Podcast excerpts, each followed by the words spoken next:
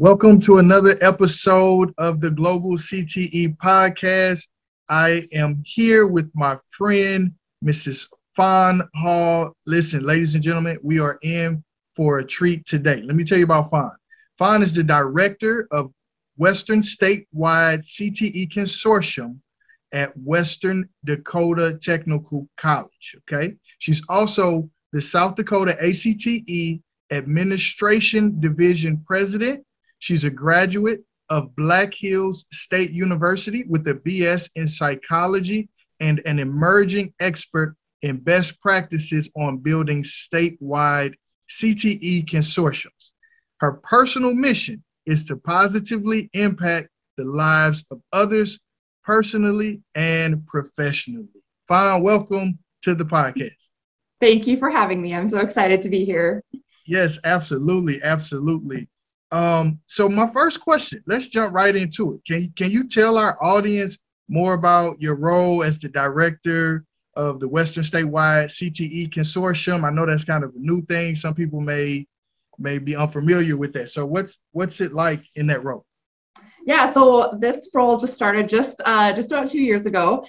And basically, what I get to do is build relationships throughout Western South Dakota with uh, area high schools, specifically rural high schools, and their CTE teachers and administrators, bringing those school districts together to strengthen their CTE programs and provide more effective opportunities for growth, specifically with the use of Perkins funding, but also focused on you know, how to provide them with professional development and then also how to uh, collaborate with the eastern side of the state and create just one big unified front. I love it. I love it. So so when you when you took on this role, like what what were your guideposts or like you know how did you know where to go? Was what should i do first here? So that's a great question. So funny little story. When the job posting came out i was reading through it and i don't i didn't have a background in cte at the time but there was a lot of emphasis on making connections collaborative efforts relationship building and i thought i can do that. That is totally me. So that's why i applied for the job. And then so my guideposts were, were basically this is what we want to happen. We want to bring these school districts together. We want them to use one large bucket of funding. And uh, we want to make sure that we can provide opportunities for our students to get back to their communities should they choose to afterwards. There wasn't really a lot of guidance after that because it was a brand new position. This just came out with, you know, part of Perkins 5. Um, and so I was told to do whatever I thought was feasible to make that happen. And so I knew with relationship building, I'm a big believer that you have to just jump in and start introducing yourself, meeting face to face, making those phone calls. Uh, so that's what I did. I just put myself out there immediately with these schools I was going to be working with and let them know who I was and, you know, really listen to them as far as what next steps we needed to take. I, I, I love that. I'm, I'm curious. So here you are in this role and you're reaching out to schools around their Perkins funds like how did they before the consortium started like how did schools receive their perkins funds versus how they receive them now as a part of the consortium Sure. So um, before there was like these smaller consortiums that weren't considered statewide; they were just individually housed within, you know, maybe four or five, sometimes six districts or so in the rural communities. And so they would receive kind of the same pot of money essentially um, based on their student population uh, and needs for their CTE programming. And then we also had standalone districts in the state. So the larger school districts you think about that can kind of hold their own, they would receive just their own allocated part of money, like with almost any grant. With the creation of the statewide consortium, the whole point there was to bring together a larger pool of districts so that essentially all of these smaller districts had access to a lot more funding. So you're going from, you know, a consortium of a smaller consortium of maybe $15,000 between four schools. And now we have like 20 schools that have access to almost $200,000. So huge increase. That's, that's so awesome. And then it's, it also sounds like it's just an, a more efficient way of leveraging the resources um, like across those school districts. So are there some, I'm curious, as now it's grown, like what are some of the innovative or best practices that you've used in, in leading the consortium? Absolutely. This is one of my favorite things to talk about, actually. So, bringing people together is a huge passion of mine. And so, one of the things that we have done is we have like a centralized CTE point of contact list for each district throughout the state, but specifically in my consortium. That contact list, for example, is then shared with all of the schools in my consortium. So if we have a teacher in uh, you know, a, that teaches a welding class and they're looking for what's another school doing or what's happening in another community, what equipment should I be upgrading? They can go ahead and make that connection without having to involve anyone else, but in a more inviting way because we're also bringing these schools together multiple times a year. So they're not totally separated hours and hours apart where they simply know each other exist, but rather they're sitting in a room together and having these conversations with me as the moderator. So I'm kind of guiding these discussions so they're not just left on their own floundering.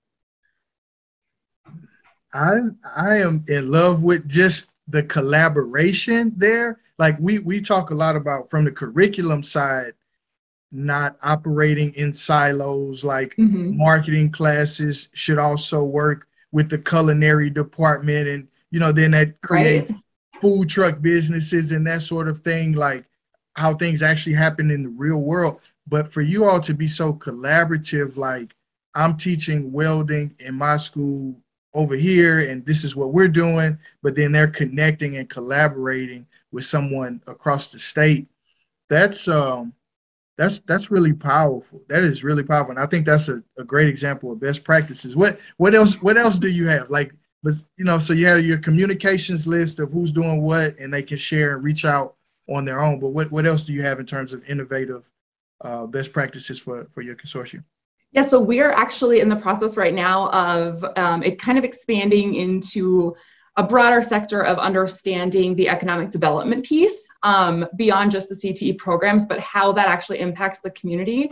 So uh, we're actually in the process, as I mentioned, we're going to be hosting um, economic development officers throughout Western South Dakota. They're going to be here along with all of our administrators and CTE teachers um, and school counselors to help them understand how do we start these relationships with industry partners in these communities and how do we sustain them and then also provide guidance on how that ripple effect is impacting South Dakota's economy. And and what also then needs to happen through a post-secondary tra- trajectory. So going along the lines of what you're asking you know something we're also currently in the works for that we're finalizing plans for this coming fall is um, the the post-secondary institutes the technical colleges such as western dakota tech we are going to be working with our faculty and offering professional development days specific to cte teachers where it'll be paid for by Perkins funding because it's under the professional development umbrella. And um, they will travel to the college for the day, and we will have the faculty and industry partners training them on the most up to date processes, uh, equipment, things that they should be taking back into their classrooms for their students. Again, that consistency, so everybody's on the same page, the students are getting the best service, and, and again, all coming back to that collaborative effort of making sure we're consistent and running this process together.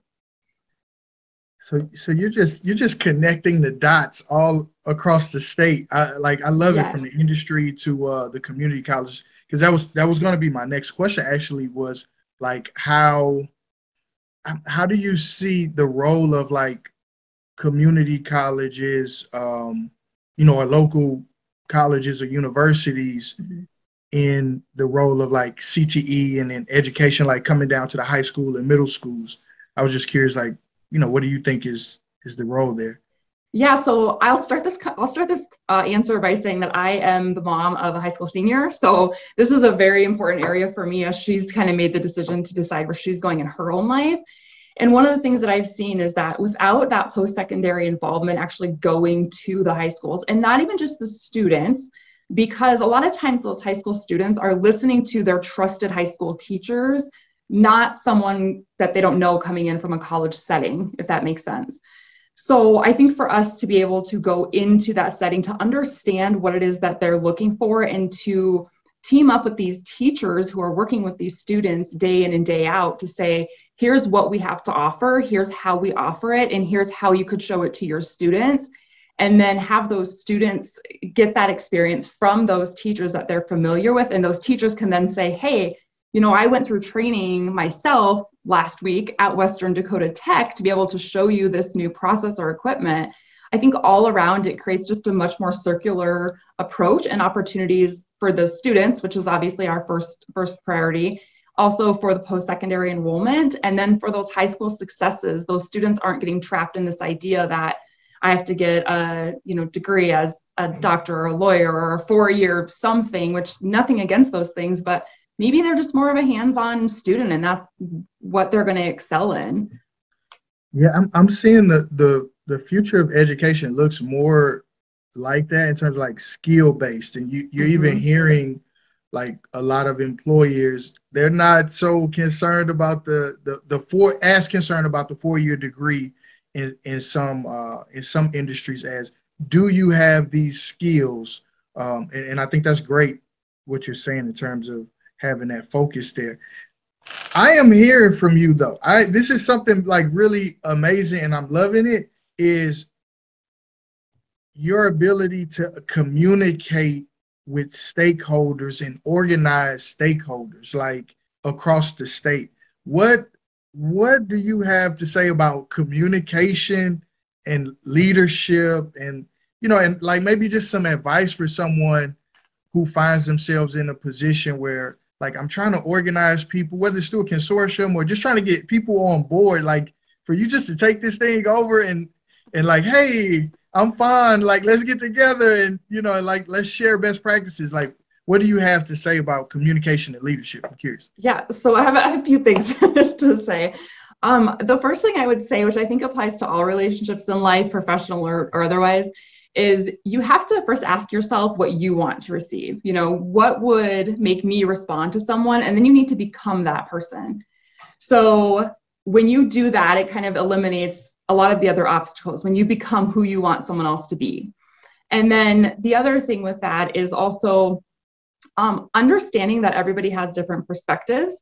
Um, everyone's perception, whether it's professionally in the education setting, um, in a leadership role, whatever it is, everyone's perception is based on their own life experience. And so when you remove yourself from taking things personally, or how is how am I going to look? How is this going to affect me? And you really just kind of remove the ego and the self-doubt and you really approach every conversation from the angle of how can I give to this person? What do I have to give in this moment? It changes the focus from being so worried about how you're presenting yourself and what you're saying to be able to understand that everything that comes out of your mouth or way you present is a gift. And if someone doesn't want to receive your gift, that's that's not the point of it. The point is offering the gift. And I think that that is something that's really helped me in this whole um, process and getting used to this position and really making it my own. Understanding that people are probably going to question me because I don't have much of a guiding post and I'm new to this. I didn't even know what CTE meant when I started my job. I was Googling like a madwoman. And so to and to own that as well, I think there's also the accountability piece of saying, hey, you know, for example, uh, my name's Fawn. I'm new to this role. Uh, I'm going to learn right alongside you. We're going to figure this out together. Really taking that team approach is absolute magic, in my opinion that was i hope everyone was listening to that because you just you really went there with like adding value starting those conversations trying to add value. And also what i just heard you say was the power in vulnerability. You know what i'm saying? Like being mm-hmm. vulnerable about i don't have all the answers but we are aligned in offering the best services the best education we possibly can to these students and we're going to do this together i think that's um, there's a lot of humility in that and sometimes you find you don't always find that whether it's out of insecurity sometimes when people get into leadership they feel like hey i have to be the person to have all of the right answers versus mm-hmm. we are only in search of the truth wherever Absolutely. the truth comes from from me from a coworker, you know, an industry person,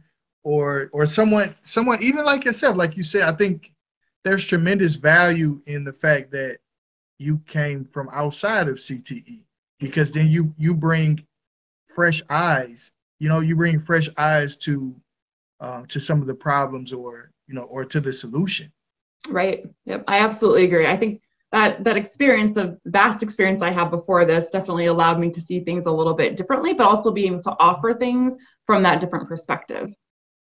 Okay, so with that experience before CTE, I'm I'm I'm curious your answer to this. I've been waiting to ask you this. So I know because it's because it's like just like you said, like those things adding value, uh, you know, the importance of communication and team teamwork, some of the intangible things that I feel like personally are part of the reason why you all are having success with or you're having success in that role. I'm curious your thoughts on gratitude.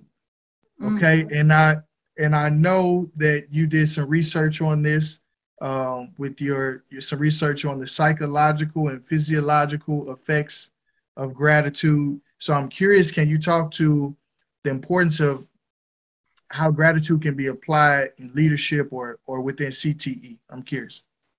Yes. Uh, so I am one of those people who I write daily gratitude lists every morning and every night. So I'll first say that gratitude has a special spot in my heart. Um, and it, I think I'll start by saying it goes back to what I mentioned about giving gifts. So we have to really embrace where we're at in our lives at any point, and we can send that message out and focus on the professional aspect right now that no matter what is happening in your life when you can you know go into these schools or have these conversations with these teachers or um, you're bringing people together across the state being able to to recognize there's more going on than what's happening in my world and i'm grateful for this opportunity and how i can give back even if it's just sitting and listening to someone's idea. Um, i think gratitude plays such a big role in success across the board and it's not necessarily um, the whole idea in my opinion of okay how many things can i be grateful for? And you you step back and you're not really grateful but you have to feel it. Like like when i get to work every morning and i'm pretty isolated in my position when i'm in my office there's there's still a sense of like i'm so appreciative of the opportunity to get to work with so many different people. When i have to travel and leave my kids behind um, and as a single mom that's a little bit stressful so i don't know where they're going to go sometimes. But when i have to have to travel and, and coordinate dinners for my teenager and stuff it's really easy to get caught up in those moments thinking like oh my god i have to travel for work again and then I remember, like, I love traveling. I love the opportunity. I love meeting new people. I am so blessed to be in this point in my life and allowing myself to take that second to just feel that deep gratitude versus the inconvenience of what any position offers. On a leadership level, I just want to add as well that um, I've had management positions in several different fields in my life and to, from different um, aspects. And one thing that I love about strong leadership is that it's not about being a boss or being a manager. It's giving people space for their own light to shine and providing them the resources to do that. It's not about making me look good as a leader. It's about me helping them be their best so their own lights can shine by seeing how I can model the shining of my light. Um, not to sound super cheesy, but I am very no, it's passionate not cheesy. no, it's it's not. That's why I wanted to ask you about it because, like you you said in the very beginning of of that answer, I can tell you operate in gratitude, mm-hmm. and and I and I feel like when you do that, you'll you'll get better results in whatever it is that that you're uh, that you're embarking upon, and and you can see that whether it's professional, like seeing your work, being grateful for the opportunity to do the work, and saying like my work is an opportunity and not an obligation. Right. Like that's that shift in thought. Like I I I I get the opportunity to travel across the state. You know, like those are powerful ways of looking at at what we're doing and, and seeing the glasses as half full versus half empty. You know, like I, I personally, I'm with you 100% in terms of the gratitude um, if we add more gratitude to our day, then like even for the little things, like I'm grateful I woke up this morning. I'm grateful for my coffee. Right. You know, yeah. up, you know, up to like the bigger things, like oh, I'm grateful for this vacation I'm going on. Um, but putting more gratitude in your day will will help you see the world differently instead of like locking into all the negative stuff like our brains or just wired naturally to see everything that's going wrong, but just saying like, mm-hmm. hey, you know what? You know, it's, it's, today's not it's not so bad. It's a good day. It's a good day. Yeah, I, I just kind of want to add to that. When people talk a lot about gratitude, I think it's common to start talking about all the things that are kind of easier to be grateful for, even waking up in your coffee. But something that's really helped me professionally, um, and especially building relationships with so many brand new people throughout the state, is also being grateful for those challenging conversations, for those moments where you feel like you are being questioned or doubted. Because I think that those are the moments where we have the opportunity to not prove ourselves, but to grow and to show that person our vulnerable side so that they tend to want to kind of open up to us more as well. So, learning to be grateful for those challenging conversations that open the door for growth is probably the biggest area professionally that I think if more people open themselves to, leadership would just skyrocket in the best of ways throughout the entire world, if I might say so. I love that. Be grateful for the challenges because there are opportunities to grow. I, I tell I say something similar to like my entrepreneurial friends is that it is constant, it's constant problem solving. So be grateful, like be excited about the opportunity. Like, what problems am I going to face today? Yes you know yep. and and and knowing that especially when you look back on maybe some challenging moments and you say oh wow look how far i've come so when you do face those current and future challenging moments able to say okay this is I, will get past this like let me just be ex- excited or, or be grateful for this opportunity to learn from this no or from this closed door or for the, from this person who's who's not necessarily feeling what I'm saying right now. uh, but I agree. I agree. absolutely. So, okay, let me bring it back to uh, the consortium piece. What what advice would you have for uh, for people in other states or in other regions who maybe they already have one or or they find themselves in this new role or they're in the process of developing a, a consortium? What what are your thoughts on on getting started with something like this? Sure. So my first thought I'm going to say is embrace the fear and the unknown. And uh, the second thing is to to dive in. If you have to do some research as to what it is you're getting into, even as simple as like I had to do, where learning what CTE meant, learning what a consortium meant. Um, don't allow pride to get in your way, and actually take the time to do that googling, to ask those questions, and uh, asking questions is, is a big deal. Don't be afraid to reach out to people and say, I don't know, but I want to learn. Can you help me? And then understanding the the schools you're working with, the communities that you're working with as well, and understanding that, well, you are coming in with a lot to offer them, especially if you're in that kind of position, you have to believe that in yourself. Um, understand that they've been operating in a, at a different pace and a different way, probably for a while. So understanding there's going to be some resistance um, and not trying to force your way through that. But as I kind of mentioned earlier, leaving space for people to want to come into that space by creating that sense of trust. And one of the ways I think um, that I know I've done that and it's necessary to do that is by saying, you know, tell me about what you've done so far and tell me about where you want to see yourself going. Let me come see your space you're working in and what's your big dreams and your big goals. So you're listening to what they want versus here's what I think you should be doing.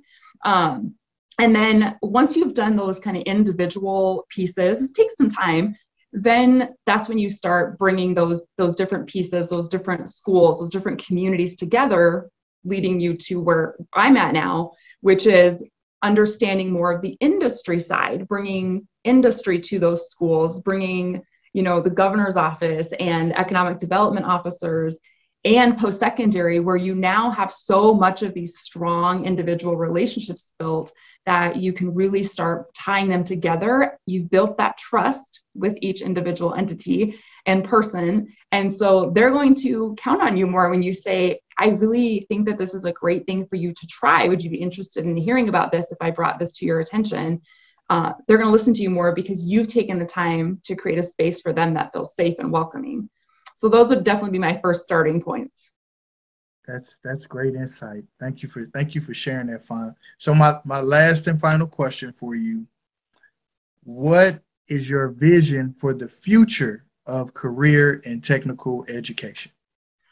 My vision is to ultimately provide unlimited opportunities for any student in high school, but really just also any person that to give them hope that there is a career field that they can be passionate about and interested in that may not fit the norm um, of what they were taught is societally acceptable or culturally acceptable, but um, to find it within themselves to to spread their wings a little and to try something they've never tried. Along with that, I would say is, is to really provide teachers and administrators and just the CTE realm as a whole with a sense of just a collaborative community that comes together not in competition but for the benefit of all involved because it really can benefit everybody if you're doing it the right way wow Fawn. This is i could talk to you for hours. This is this was such this was such um, a great conversation. You shared a lot of deep insight on the work you are doing uh, in south dakota across the state. I'm excited to uh, to watch you on your journey as you grow from where you guys at like 50 schools now or there more? We're almost at 60 wow wow, yeah. wow. 60 communities it. i love it. Well continue continue the great work that you all are doing and serving our students and preparing them uh, for success in the global marketplace uh, how can people get in touch with you if they want to learn more from you yeah so they can find me at linkedin my name's pretty uncommon so just fawn hall uh, is probably the best way and then they can also email me. My work email is fawn.hall at w d as in dog, t as in tom.com.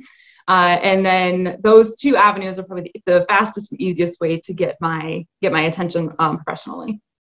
Absolutely. Thank you, Fawn, again, and thank you all for listening. If you enjoyed this episode, share with a friend. Uh, find Fawn on LinkedIn. Uh, she's a joy to follow on there. And remember, you don't have to be great to get started, but you have to get started to be great. We'll see you on the next episode. Peace.